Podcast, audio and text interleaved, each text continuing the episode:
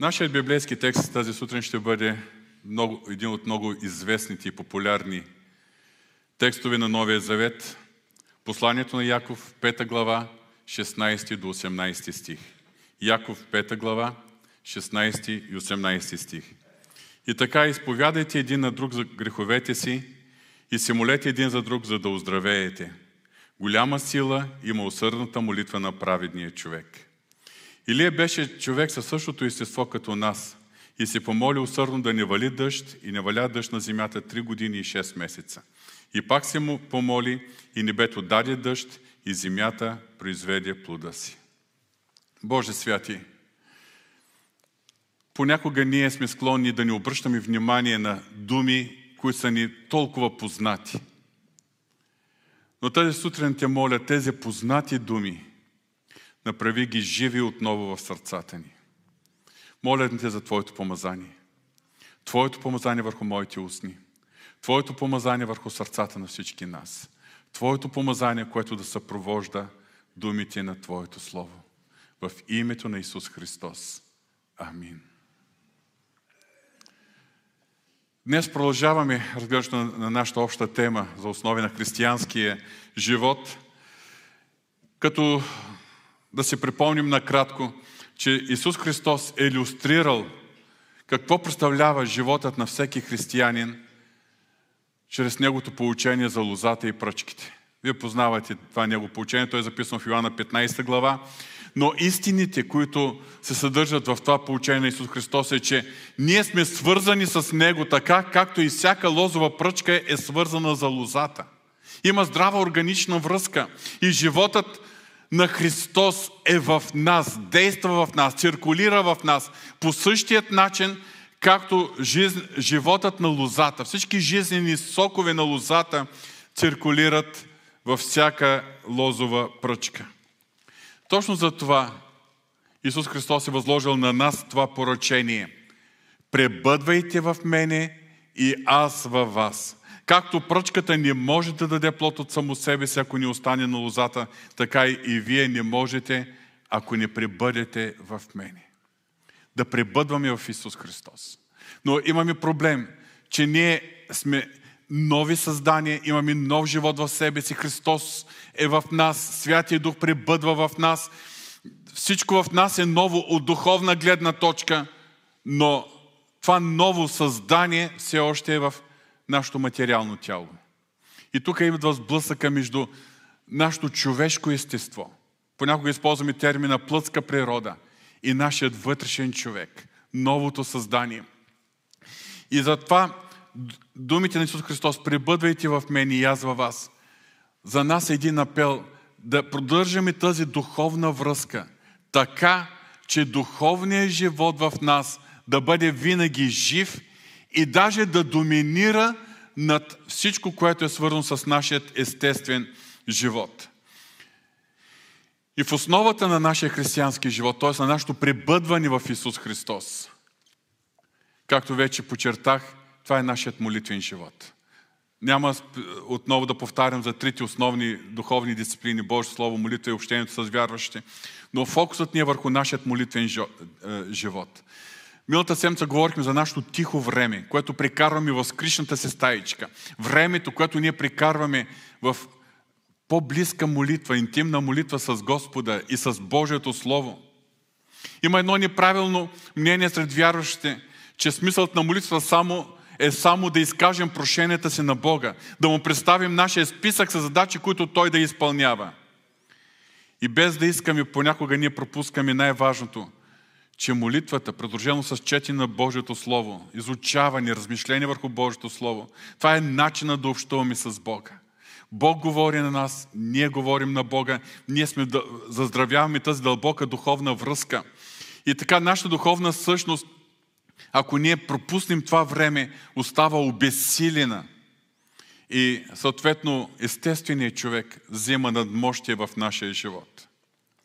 Но тази вътрешна стаичка, където ние събираме сили, където общуваме с Господа, където вътрешният човек се подновява и се е, изпълва с Божията сила, с Божията благодат, когато ние търсим е, близостта и общението с Бога, тази вътрешна стаичка може да се превърне и в една бойна стая, в която ние, вярващите, чрез нашите молитви, да печелим духовни битки, чрез тези молитви Бог да осъществява своята воля и планове за нас, за семействата ни, за близките ни, за църквата, за делото Божие в града ни, в страната ни.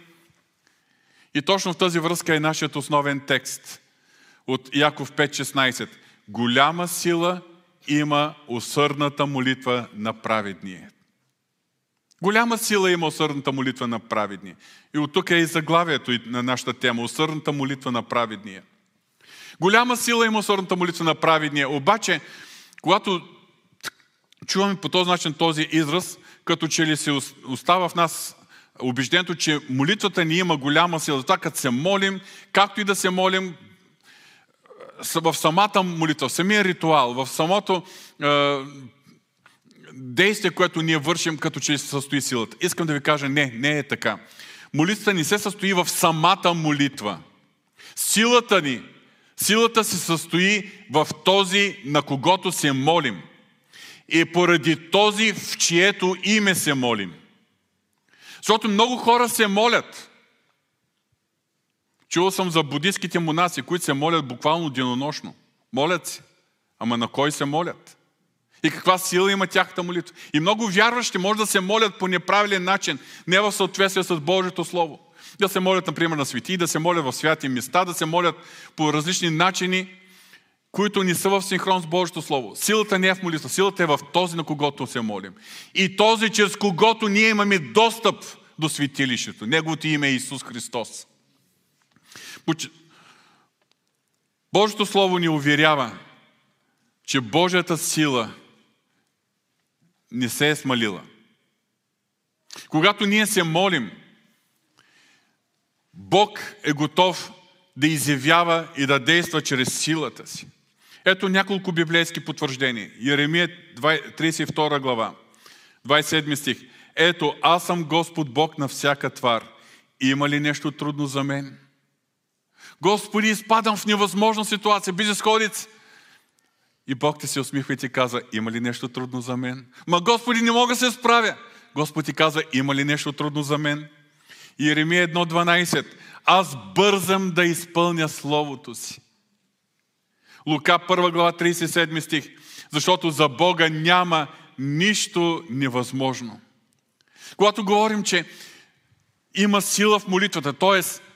по този начин ние кооперираме и задвижваме Божията сила, то веднага ще добавя, че голяма сила има усърдната молитва на праведния човек, когато човек се моли. Но също така още по-голяма има сила, когато молитвата е на много вярващи и то в единство и в съгласие. Защото сам Христос е казва в Матея 18 глава, ако двама от вас се съгласат на земята за каквото и да било нещо, което да поискат, ще им бъде даден от моят Отец, който е на небесата.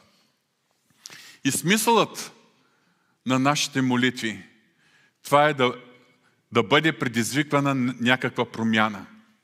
Ние се молим, защото осъзнаваме нуждата си Бог да се намеси в нашия живот, в живота на нашите близки, в живота на църквата, на делото му. Защото се нуждаем Бог да докосне нашите близки, за да бъдат спасени. Защото се нуждаем Бог да изцели било самите нас, наши близки или други вярващи. Защото се нуждаем Бог да променя определени обстоятелства, дори определени хора, за да бъде осъществена Неговата воля. Когато ние се молим, ние даваме правото на Бог да работи. Даваме възможност на Бог да работи. И тогава неща се случват. Истинската молитва, ефективната молитва предизвиква някаква промяна. Джон Уесли е един английски служител, който, чрез когото Бог е подействал за мощно съживление в Англия през 18 век. Той казва така, Бог не върши нищо, освен в отговор на молитва. Разбира се, някои така спорят и е, дискутират тези негови думи, защото ние знаем, че Бог е суверенен е, и че Бог може да направи всичко, което Той поиска и без нашите молитви. Но истината, която ние намираме в Божието Слово, е, че Бог е избрал да работи в тази част на света, в която ние имаме влияние, в отговор на нашите молитви. Да, Той може, но Той е избрал да отговаря на нашите молитви.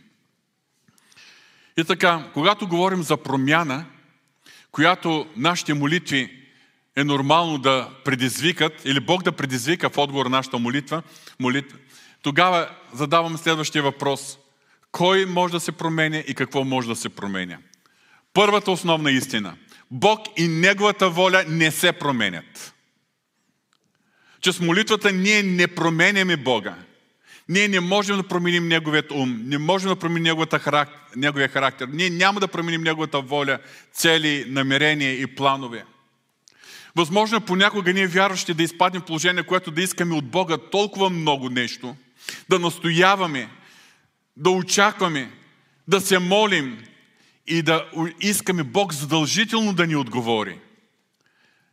Та дори и да не е Неговата воля. Дори Той да има нещо друго предвид.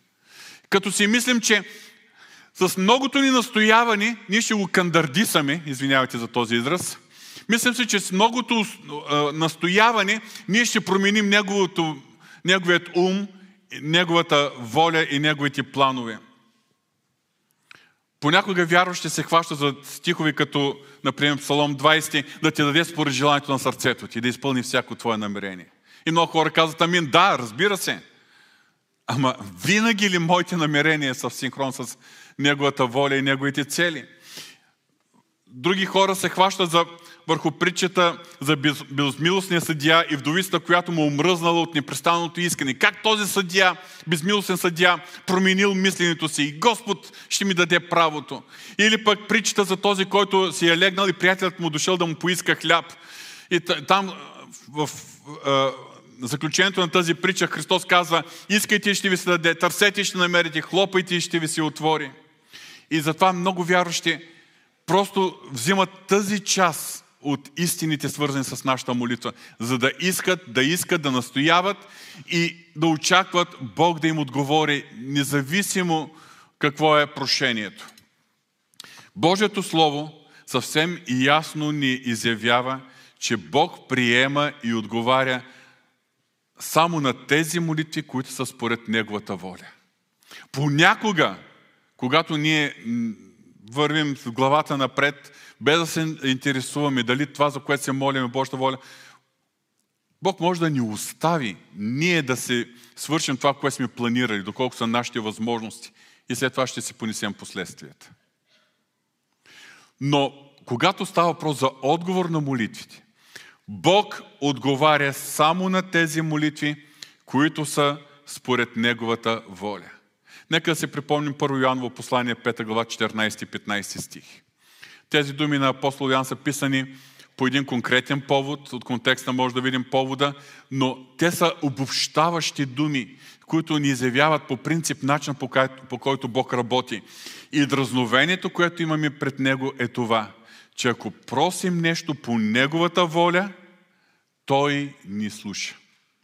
Ако просим нещо по Неговата воля, той ни слуша. И ако знаем, че ни слуша за каквото и да попросим, знаем, че получаваме това, което сме просили от Него. Нашият основен текст е голяма сила има сърната молитва на праведния. И точно в този повод Яков посоча за пример пророк Илия. Илия беше човек със същото естество като нас. Помоли си да, да не вали дъжд 3 години и 6 месеца и не валя дъжд. Помоли се след 3 години и 6 месеца отново да завали дъжд и заваля дъжд. И ако ние не познаваме историята от Стария Завет, само с тези думи на Яков оставяме с впечатлението, че Илия е инициирал тази своя молитва. Хрумнало му на Илия да има суша и затова се е помолил и три години и половина не е имало дъжд. Хрумнало му на Илия да се помоли и след три години и половина отново е, завалял дъжд. Обаче ние познаваме историята в Стария Завет. И знаем, че Илия се е молил по дума от Господа, когато Господ му е казвал. Господ му е изявявал волята си. Господ му е казал, сега се моли, защото идва дъжд, давам дъжд. И той се е качил на планината Кармил. Пратил е слугата си да види дали се задава някакъв облак. И се е молил до тогава, докато ви видял малко облаче, колкото човешка длан. И тогава е, в отговор на тази молитва е дошъл голям дъжд, изобилен дъжд. Така че, примера за силна молитва. Молитвата на пророк Илия, това е молитва според думата и според волята на Бога. Как Илия е познавал волята на Бога? Поради неговата лична връзка, духовна връзка с Господа. Той е бил пророк, той е чувал Божия глас. Ние днес не сме пророци в онзи смисъл, в който пророк Илия е бил пророк. Но ние сме в Новия Завет и Святия Дух е в нас. Ние имаме Божието Слово, ние имаме Божия Дух и Божието е, е, желание да бъдем водени от Господа по същият начин. Да имаме пълното духовно прозрение и разбиране и проумяване на това каква е Божията воля.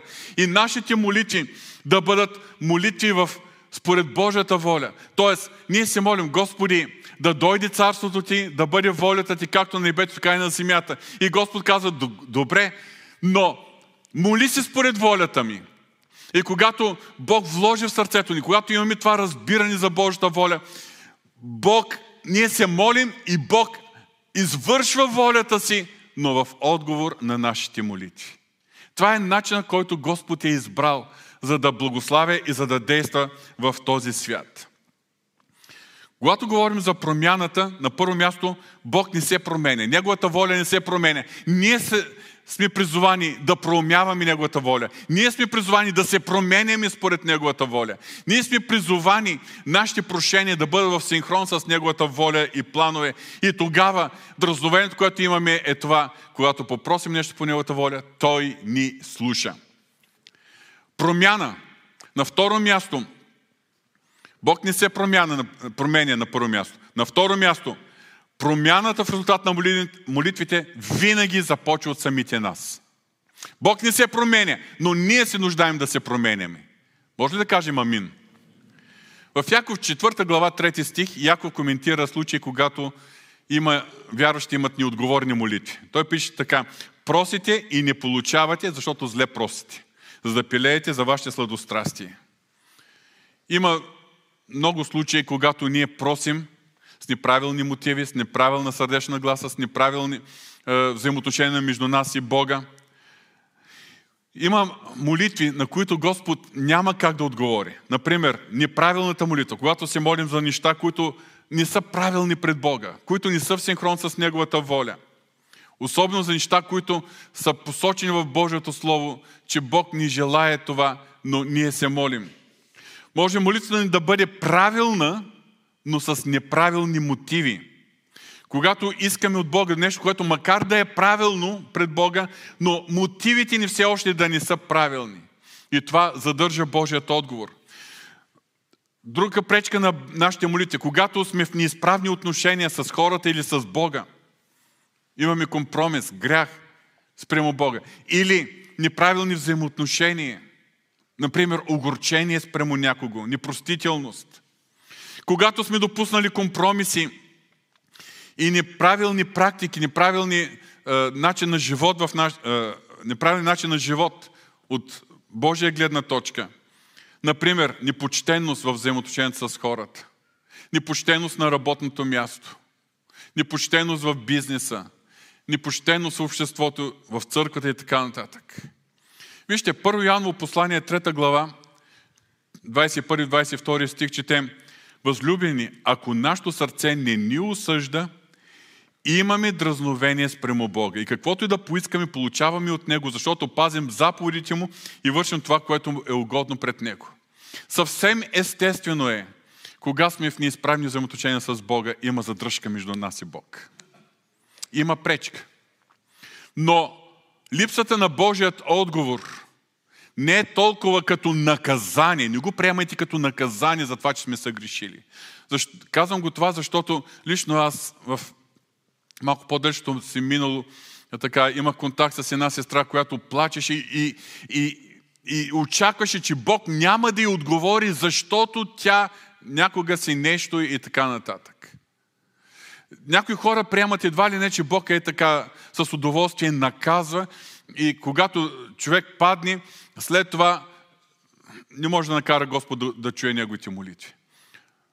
Аз вярвам, че когато Бог прощава и приема човек, всяка пречка в взаимоотношенията между Бог и човек се изчистват. Моментално се изчистват. Божията прошка е нещо много по-велико, отколкото ние си го представяме. Но когато имаме нещо, с което нашето сърце ни осъжда, нашето дразновение да в молитва спада. Нашето дразновение. Ето Словото Божие казва, ако нашето сърце не ни осъжда, имаме дразновение с, спрямо Бога. Ама ако ни осъжда нашето сърце, къде отива това дразновение? Просто ние самите не можем да се, така, да се мобилизираме, да, се, да бъдем усърдни в молитва. В нас остава винаги въпросителни, които подбиват нашата вяра. Ако нашето сърце не ни осъжда, имаме дразновение спрямо Бога и каквото и да поискаме, получаваме от Него, защото пазим заповедите Му и вършим това, което е угодно пред Него. Да, Господ за него е удоволствие да благославя и да отговаря молитва на тези, които пазят заповедите му, тези, които живеят според неговата воля и неговият призив.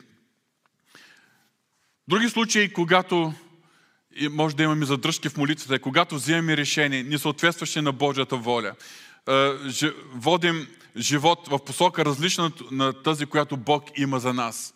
Например, Бог ми призовава да служа тук в България а пък аз избирам да запаля колата, да отида в някаква западна държава и да, да печеля пари за, за себе си. Нали. Ето един пример, хипотетичен пример. Нали, не казвам, че всеки, който отива в чужбина, върши нещо, но конкретно Божия призив, ако за мен е да стоя тук в България и да служа, а аз тръгна в друга посока, аз излизам извън Божията воля. Друг, друга пречка за молитвите – когато заставим в молитва без вяра, без очакване, еми не знам дали Бог ще ми отговори, еми има ли смисъл. И не е на последно място. Молитва, която е лишена от усърдие, която е само проформа от уста. Защото Словото Божие казва, голяма сила има усърдната молитва. Това означава, когато има вик на сърцето, когато просто, както когато човек е в болка, вика за избавление. Такава молитва, когато ние принасяме от цялото си сърце, с цялото си желание, с пълна непримиримост към статуквото, към това, за което се молим, било болест или някаква друга ситуация, тогава тази молитва има сила пред Господа. Това са някои евентуални причини или пречки за молитвата, но биха, биха могли да изброим още много повече – но когато ние изпаднем в някои от тези ситуации, има една опасност. Вместо да осъзнаем, че има пречка в нас, защото нека да си признаем, ние хората, включително и ние вярващите, ни обичаме да се променяме.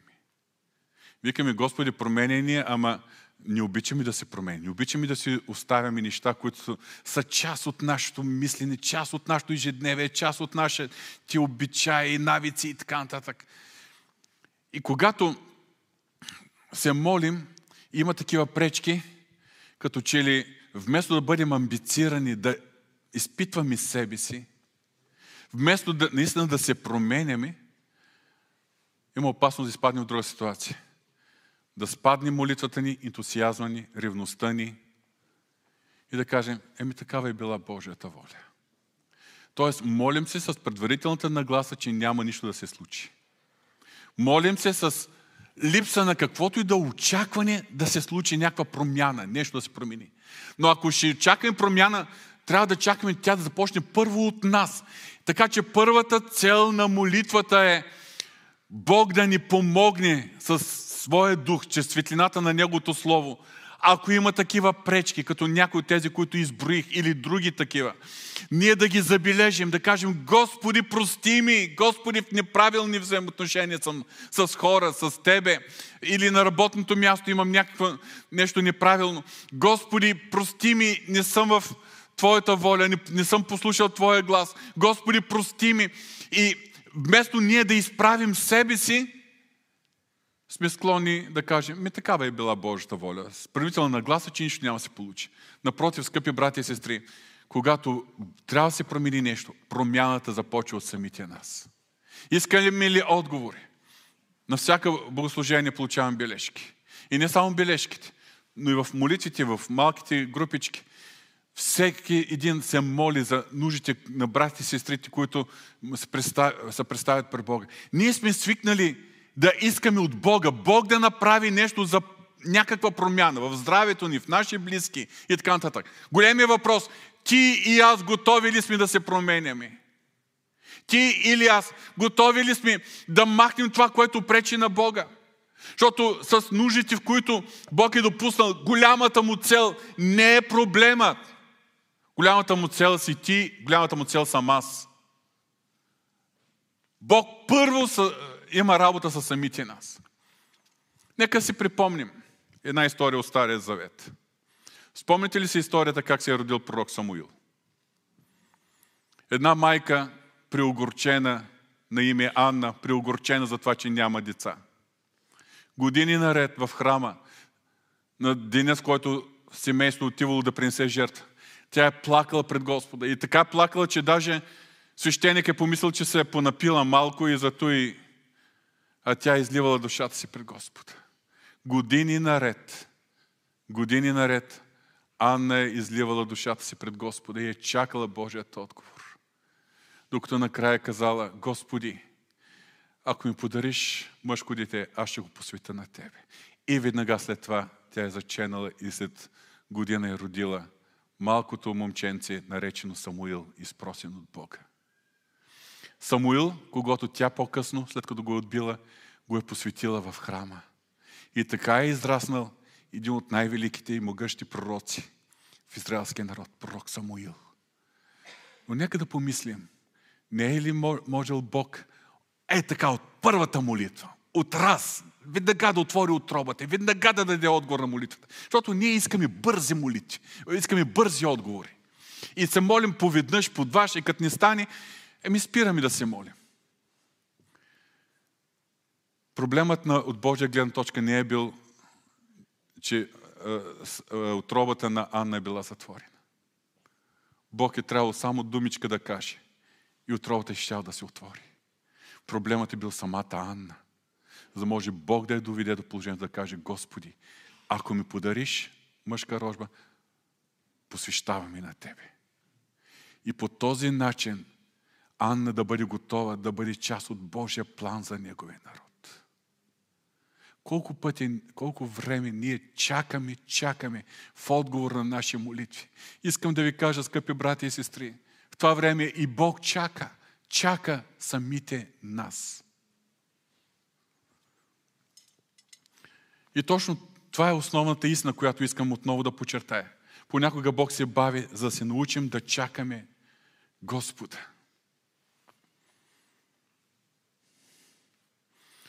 В Лука 8 глава, от 1 до 18 стих, е записана Христовата притча за безмилостния съдия. Той не е искал да отдаде правото на една вдовица. Обаче тя му досаждала с непрестанното си идване при него, непрестанните си искови, които тя отправила.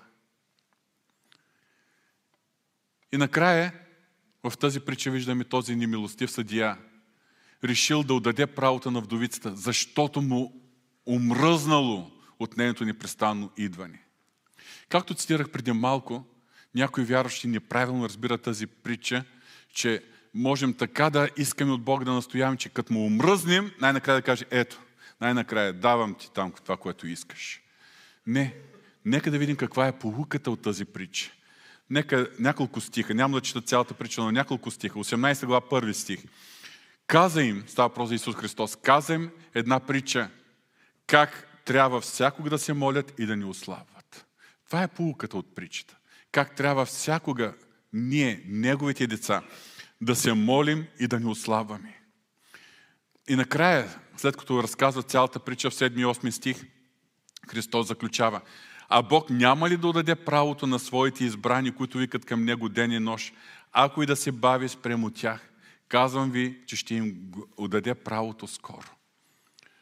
Скъпи брати и сестри, ние сме насърчени да чакаме пред Господа. Трябва да ви кажа, че една от най-трудните, така, не заповеди, но поучения или наставления към нас са думите в Псалом 27.14. Чакай Господа. Дързай и нека си укрепи сърцето ти. Да, чакай Господ. Не сме свикнали да чакаме. Особено ние съвременните хора, които ползваме микровълновите фурни, които ползваме бързите коли, бързият интернет. Вече и много от услугите, за които сме чакали на времето на опашки, ги извършваме онлайн, за да не чакаме на опашки. Да, като че ли животът ни е вече така е, достигнал до такова ниво, че понятието да чакаме за нещо вече излиза извън нашето мислене. Обаче по отношение на духовните неща, Словото ни казва, чакай Господа. От една страна, каква е целта на това чакане? На първо място да се научим да постоянстваме в молитва, да бъдем усърдни в молитва. Колосяни 4 глава 2 стих. Постоянствайте в молитва и бдете в нея с благодарение. Какво ни означава това за нас? Представим пред Бога дадена нужда. Господи, съпругът ми да бъде докоснат от Тебе, съпругът ми да повярва, или съпругата ми, или децата ми, или родителите ми, или някой друг, който се нуждае Бог да го докосне. Искани са с първата молитва, искани са от първата седмица или от първия месец да получим отговор. Но истината е, че свидетелства, които чуваме за спасение на близки в резултат на молитви на хора от семейство, които са повярвали, обикновено посочват колко години са се молили. И след години Бог дава отговор. Бог дава отговор. И затова Словото Божие ни каза, постоянствайте в молитва. Божие Слово ни каза, бдете в нея, в молитва. Бдете, бдителност. И най-важното, с благодарение. Какво означава с благодарение? Благодарението не означава огорчено сърце. Господи, защо се бавиш? Господи, само мен ли си ме забравил? Само моите молитвички ли ни чуваш? Това не е благодарението. Това не е отношението, което Бог очаква от тебе или от мене. Благодарението е пълно доверие в Господи. Когато се молиш, примерно, за своя все още неспасен съпруг или за друг свой близък или за друга нужда от такъв характер – молитва може да бъде така, Господи, благодаря ти, че и днеска ти имаш възможност да го срещнеш и да работиш сърцето му. На следващия ден, Господи, благодаря ти, аз съм го предал в ръката ти. Може би днеска е денят, в който ти ще работиш. Може би днеска ще го докоснеш. И в следващия ден, и следващия ден. И това благодарение, което е израз на доверие в Господа, изпъжда страха, прогонва всяко притеснение, прогонва всяко безпокойство. Не на празно, на друго място апостол Павел пише, не се безпокойте за нищо, но относно всяко нещо изказвайте прошенията си на Бога с благодарение. И тогава Божият мир, който никой не може да схване, ще пази сърцата ви и мислите ви в Христос Исус. Точно това е израз на доверие. Не виждам отговора, не виждам Бог ще работи. Когато, примерно, използвам тази иллюстрация за съпруг, за който ти се молиш, ние не виждаме е, някакво подобрение. Даже може да се влушават нещата. Но бъдете сигурни, че Бог работи. Все пак Бог работи до определена граница, защото човек има свободна воля. Бог може да проговаря на сърцето му. Бог може да изпраща обстоятелства. Бог може да изпраща дори болести и изпитания да го притисни. Бог може да изпраща други хора до него. В крайна сметка, решението трябва да бъде негово. В крайна сметка, всеки човек има свободна воля. Но доверието в Господа се изразява в нашето благодарение. Постоянство ми в молитва. Може да е с години. Вдение в молитва, но с благодарение. Когато чакаме по този начин пред Господа в усърдна молитва – това ни помага да преодолеем причините, за които могат да бъдат пречки за нашите молитви. Това е време, в което Бог работи в нас. И Той на първо място трябва да изпълни своите цели в нас. Това е време, в което Той ни изгражда в освещение. Нека да помним, че това е приоритетната му цел. Приоритетната му грижа, нашето освещение – Вместо да се примиряваме с евентуални причини, евентуални пречки за нашата молитва. Ако един вярващ е чувствителен към присъствието и действието на Святия Дух, няма да може да остане спокоен. Ако сърцето му има грях и компромис, ако сърцето му има огорчение и непростителност, ако е, живее в или върши неща, които не са в синхрон с Божията воля, ако вярващ е чувствителен, няма да може да стане спокоен. И това е едно блаженно безпокойство, което в крайна сметка ще ни доведе до това сърцето ни да бъде съкрушено и да кажем Господи, прощавай. Господи, приемам Твоята воля. Ако съм вършил някаква неправда, правя завой и продължавам в посоката, в която е по Твоята воля. Ако съм имал огорчение непростителност, прощавам и благославям този човек, към който имам е, непростителност. Един вярващ, който е духовно буден, не търси оправдание от типа такава е била Господната воля, всичко се действа за добро. Вярващ, който е буден, открива пречките в себе си и бърза да ги преодолее, да ги отхвърли. Бърза е, да може да се примири с Господа и с Неговата воля. Спомням си една проповед на покойния пастор Иван Зарев. Доста проповеди съм изслушал през годините в миналото, но има някои, които са се запечатали в съзнанието ми. Това беше в нашата църква, когато, в този период, когато нямахме църковна сграда. Църквата беше в изпитание. Църквата преминаваше през труден период. По времето на социализма имаше така периодично такива изпитания, такива трудни периоди. И спомням се, че той проповядва в нашата църква, в една седмична служба.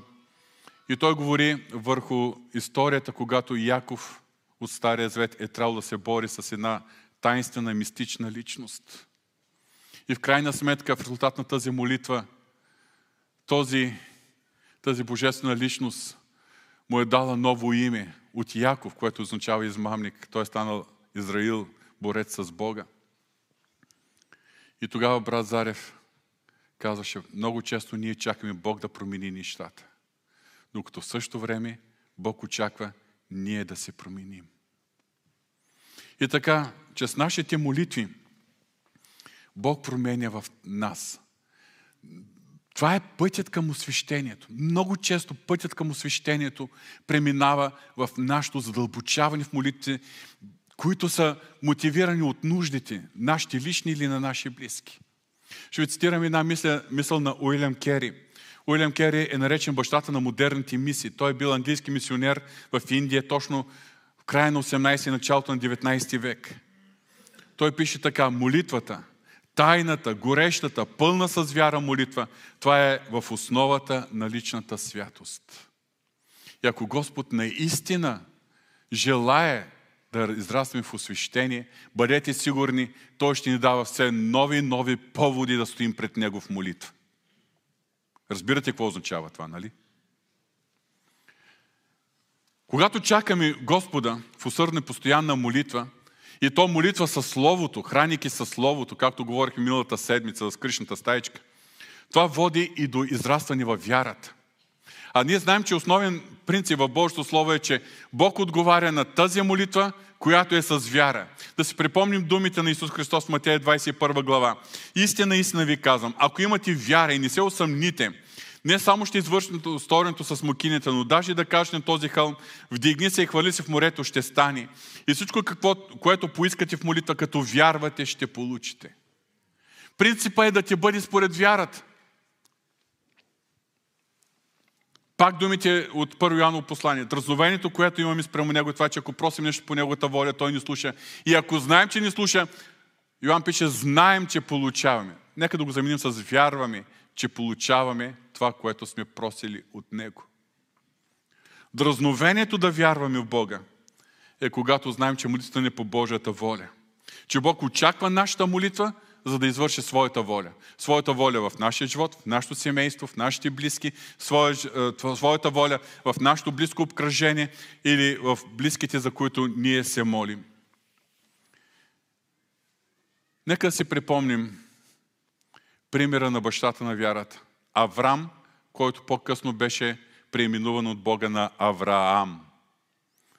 Знаете ли какво е означавало за него това преименуване от Авраам на Авраам? Една буквичка, но тази буквичка е струвала 25 години, за бащата на вярата.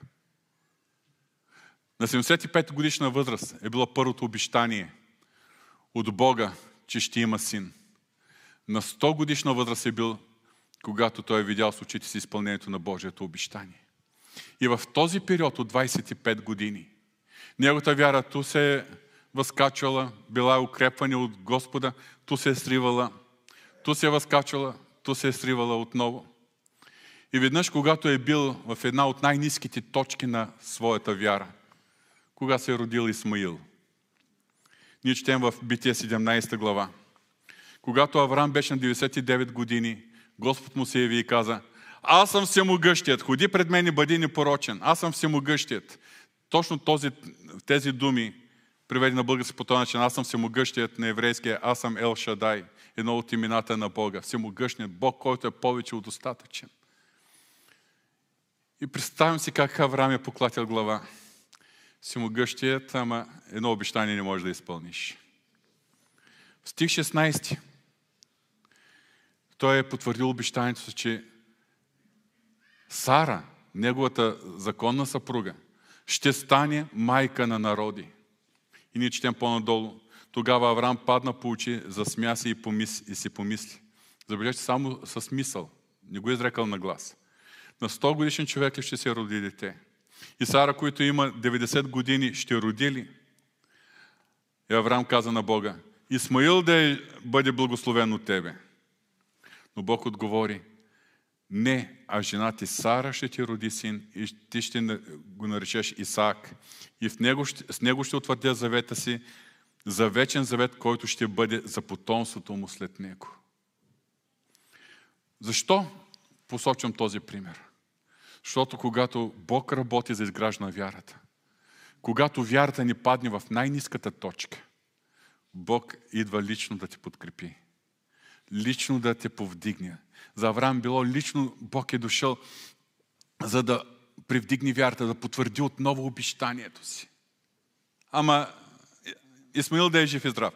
Да, ще бъде жив и здрав, но аз имам друго нещо предвид. Не съм се отметнал от обещанието си. И вие знаете историята нататък. Най-сладкото нещо, което съм преживявал в тези периоди, на тези битки на вярата – са тези моменти, когато аз съм се сривал и Господ е намирал начин да ме привдигне.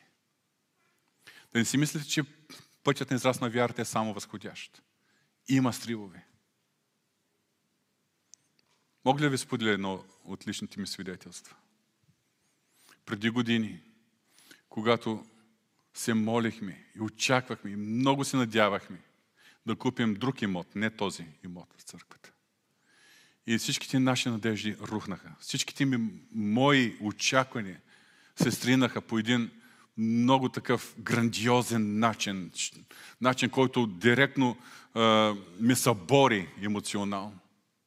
И бях в такъв емоционален срив, такава дупка, както е модерно някой да използва този термин, че просто не успях загубих като че ли смисъл. Почнах се задавам въпроса, Господи, наистина ти ли си ми призовал да ти слуша? Какво ще стане с това църква, с това общество?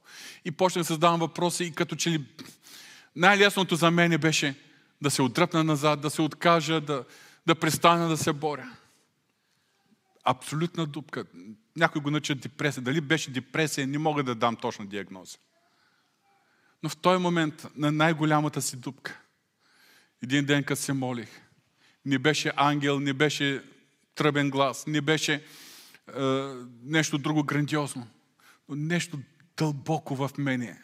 Един фин, нежен глас, който ми каза само едно нещо.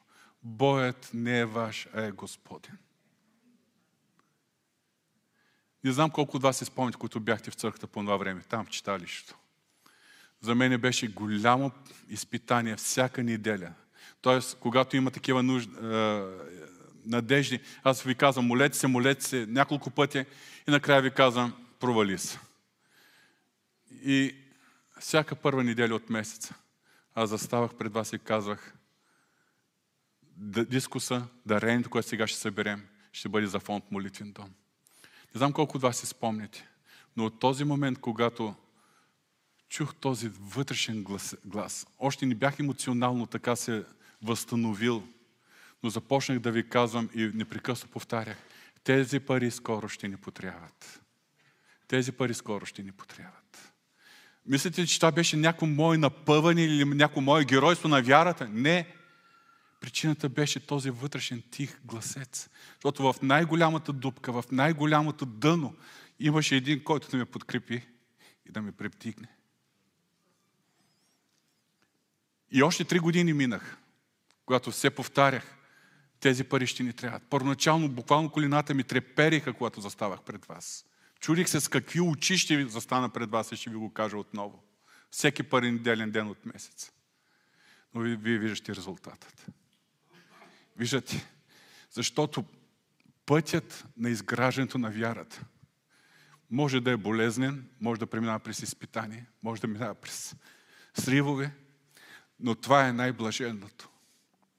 Това е нещото, което Бог работи. Когато Бог работи, Бог изгражда. Може би чакането пред Господа е неприятен момент. Води до много разочарование. Води до много болки и въпроси. Но това е полезен период. Време, полезно време. Защото Бог работи в нас. И така, на първо място Бог не се променя. На второ място Бог цели нашата промяна. На трето място, когато Бог извършва целите си в нашата промяна, много често, когато чакаме и се молим, сатанинските планове и сатанинската съпротива биват преодоляни. Много често, когато ние се молим, искаме Бог да направи нещо, има съпротива. Ние живеем в царство на тъмнината. Спомнете се историята за Даниил, който се е молил и бил в пост 21 дни, през време на което князът на Персийското царство му се е противил, но Гавриил, но Михаил, Божият архангел, Божия военачалник е дошъл със своите ангели, неутрализирал го и тогава Гавриил е можел да дойде при пророк Даниил с посланието, което Бог го е изпратил. Силите на тъмнината винаги се противопоставят на Божията воля, на Божиите планове. Ако Божията воля е спасението на твоя близък, ако Божията воля е изцеление, ако Божията воля е друго благословение, за което ти се молиш, бъдете сигурни, че силите на тъмната ще се противопоставят. Но молитвата, настойчивата, усърдната молитва, води до това да има духовна битка.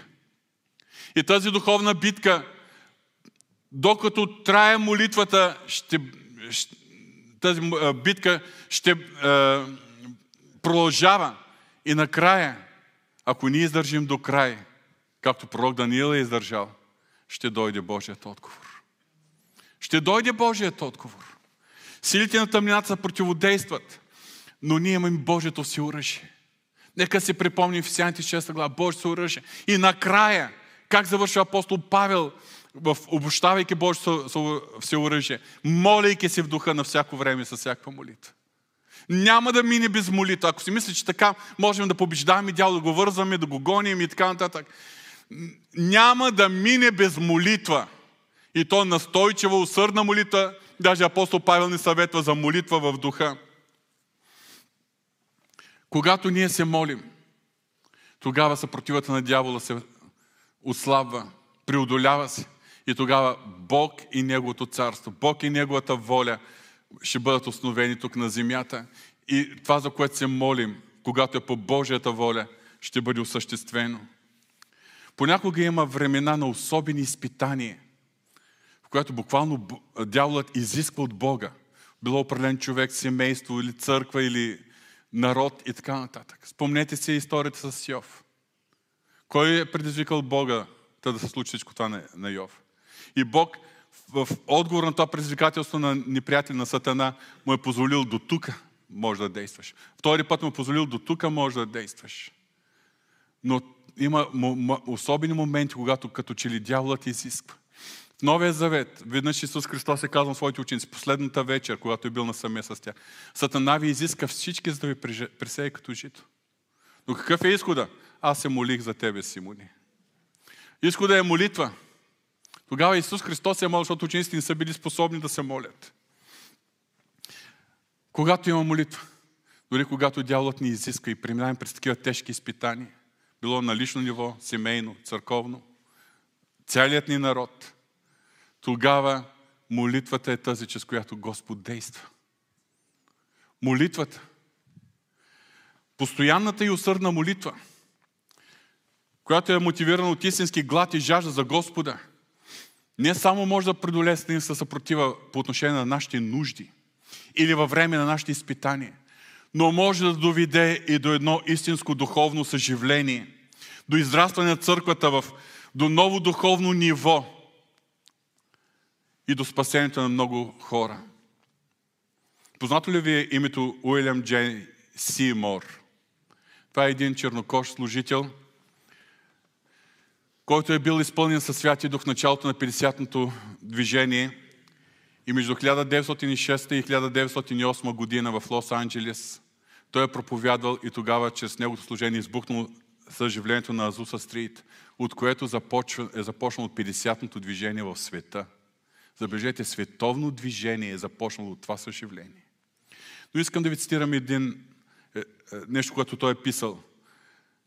Преди да започне това съживление. Такъв глад за повече от Бога имаше в моето сърце, че аз се молих по 5 часа на ден за две и половина години. По 5 часа на ден за две и половина години. Не ви карам всеки ден по 5 часа. Но просто ви показвам какво е значението на молитвата и докъде може да доведе една такава молитва. Целият свят да бъде разтърсен. Когато има такова съживление, аз съм наблюдавал и съм, и съм интересувал за историята на различните вълни на съживление от реформацията на сам. Има няколко общи белези, които се наблюдават през всяко духовно съживление. Първо, всяко съживление е било предхождано от усърдна молитва на вярващи, които не се е, задоволява с това, което са самите те и с това, което е църквата, които искат нещо повече. Жадни за повече от Господа. Всяко съжаление е предхождано от усърдна молитва на такива вярващи, гладни и жадни за повече от Господа. Второ, всяко съживление в момента, когато избухва, е започвало с покаяние на самите вярващи. Защото от самите вярващи, като пророк Исаия, когато бъдат обгърнати от Божия слава, виждат, че са недостатъчни и с Божията благодат се посвещава за по-дълбоко следване на Исус Христос. Самите започва с покаяние на вярващи. Следва всяко съживление, след покаянието на вярващи, следва покаяние на множество невярващи. Ние искаме, Господи, върши чудеса и знамения, за, за да ти познаят нашите сънародници. Искаме много хора да дойдат. Ето това е пътя. Това е пътя. По лесния начин няма да стане.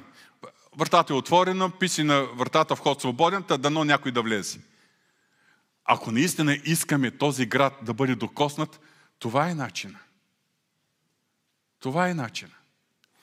И още нещо. Най-мощните духовни съживления са водили до трансформация на обществото. Ако четете историята за съживлението в Уилс, 1904 година. Тогава, по време на това съживление, знаете колко бизнеси са фалирали? Защото трябва да затворят кръчмите си и заведенията си. И кръчмите са превърнали на молитвени домове. Затворите са опразнили. Полицията не е имала работа. Защото едно съживление води до трансформация. С благодарност към Господа мога да кажа, в България има на определени места – съжаление, особено в ромските общности в момента в България. Ромите са много по-отворени за благовестието и за Бога, отколкото ние, етническите българи. И знае вече за ромски махали в населени места, където престъпността е престанала, където няма кражби, няма пиянски истории, където полицията се разхожда свободно без да има работа, където ромите работят и децата учат, включително учат и в университети. И аз благодаря на Бога за трансформацията в тези. И забележете, политиците забелязват и отчитат тези успехи, че само евангелските църкви имат успех за интегриране на ромските общества. Господ, Господ показва силата си. Трансформиращата, променящата сила. Аз искам това да се случи на по-голям мащаб. Когато се молим, Бог може да променя обстоятелства и хора, за които се моли. Бог не се променя, Бог цели нашата промяна, Сатанинската сила се, съпро... се унищожава, обесила чрез вашата молитва, но не на последно място искам да подчертая, когато се молим, Бог променя и хора, Бог променя и обстоятелства. Бог може да срещне хора, които в момента са далече от Него. Бог може да изцелява хора, които са болни. Може да изцели и да възнови семейства, които преминават през криза. Може да снабди е, материални или други нужди. Когато ние се молим, Бог, е, Бог работи за промяна. И реда за Неговата промяна, когато ни продължаваме в молитва, достига до това да се променят нещата във видимия свят. Било обстоятелства или хора. Понякога ние се оправдаваме, нямаме време за молитва. Нямаме време, толкова сме заети. Мартин Лутер, една негова мисъл.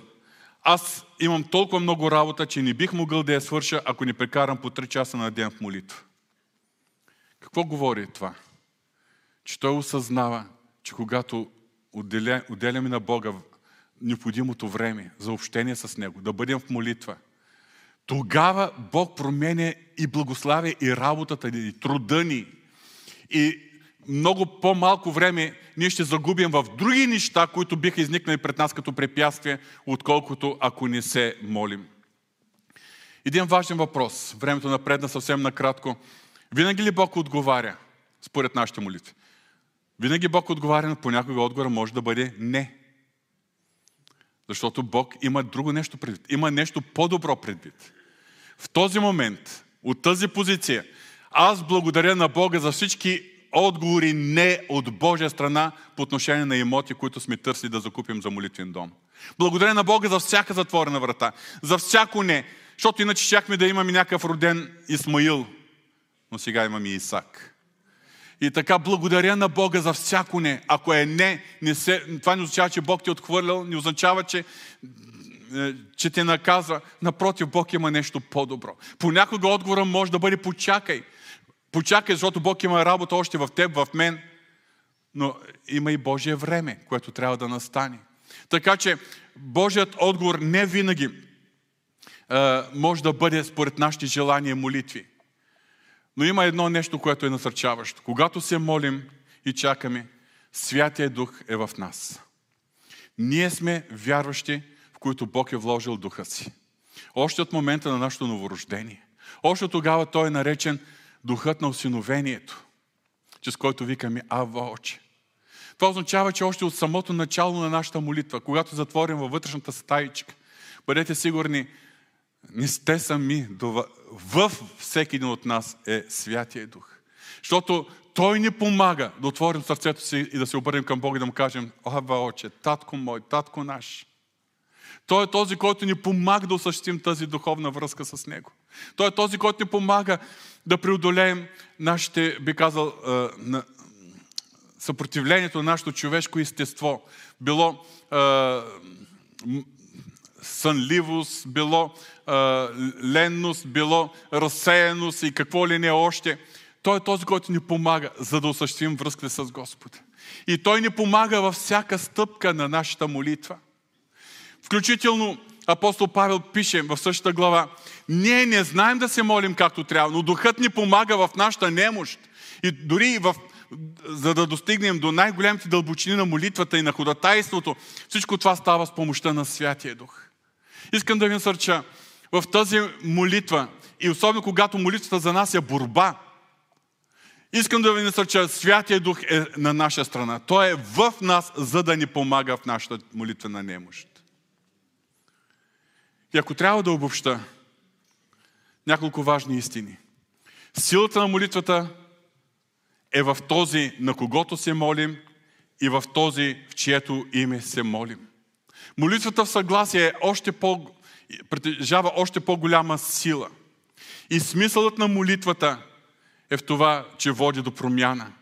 Когато говорим за промяна, Бог и Неговата воля не се променят. Но промяната започва от самите нас. За да можем ние да бъдем преобразени и променени и да влезем според изискването на Божието Слово за успешна молитва. Тоест, ние се нуждаем да се научим да чакаме от Господа, докато Бог работи в нас, работи в други хора, в обстоятелствата. Ние се нуждаем да чакаме, за да можем наистина молитвен да бъде в синхрон с Божията воля. Понякога трябва, ни трябва време за да променим и да променим мисленето си, познаването на Божията воля. Докато чакаме, Бог работи, за да бъдем молитвени с правилни мотиви. Докато чакаме, Бог работи в нас, да ни научи на усърдна и постоянна молитва.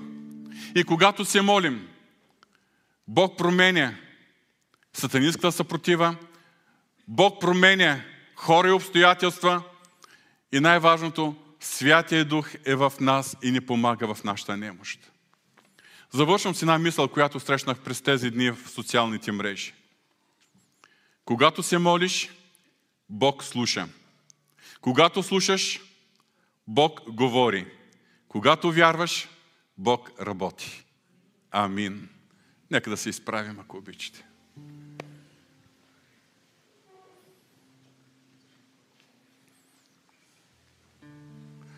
Татко Святи, на времето Христовите ученици са го помолили, Учителю, научи ни да се молим.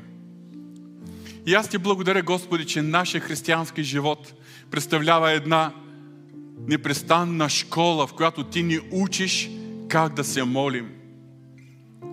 Боже, благодарим ти, че си ни дал това средство, молитвата. Благодарим ти, Господи, че ти ни водиш чрез духа си, който е в нас и чрез инструкциите в Твоето Слово. Ти ни водиш в това нашата молитва, нашият молитвен живот да бъде съобразен с Твоята воля и с принципите на Твоето Слово. Защото Ти желаеш, когато ние се молим, неща да се случват. И тези неща, които се случват, започват от самите нас. На първо място, Ти работиш нас да ни промениш. Много често ние се молим пред Тебе, Господи, променяй ни. Но, Господи, истината е, че понякога ние не желаем да се променяме. Помогни ни, Господи, да осъзнаем колко е велика Твоята благодат, чрез която Ти работиш, за да ни промениш, за да можем днеска ние да не бъдем същите, както през вчерашния ден. И утрешния ден да не бъдем същите, каквито сме днеска. Всеки ден, по някакъв начин, Ти да си, да си променил нещо в нас, Господи. Помогни ни да бъдем отворени за Твоята благодат и за Твоята промяна. Това те молим в името на Исус. Амин.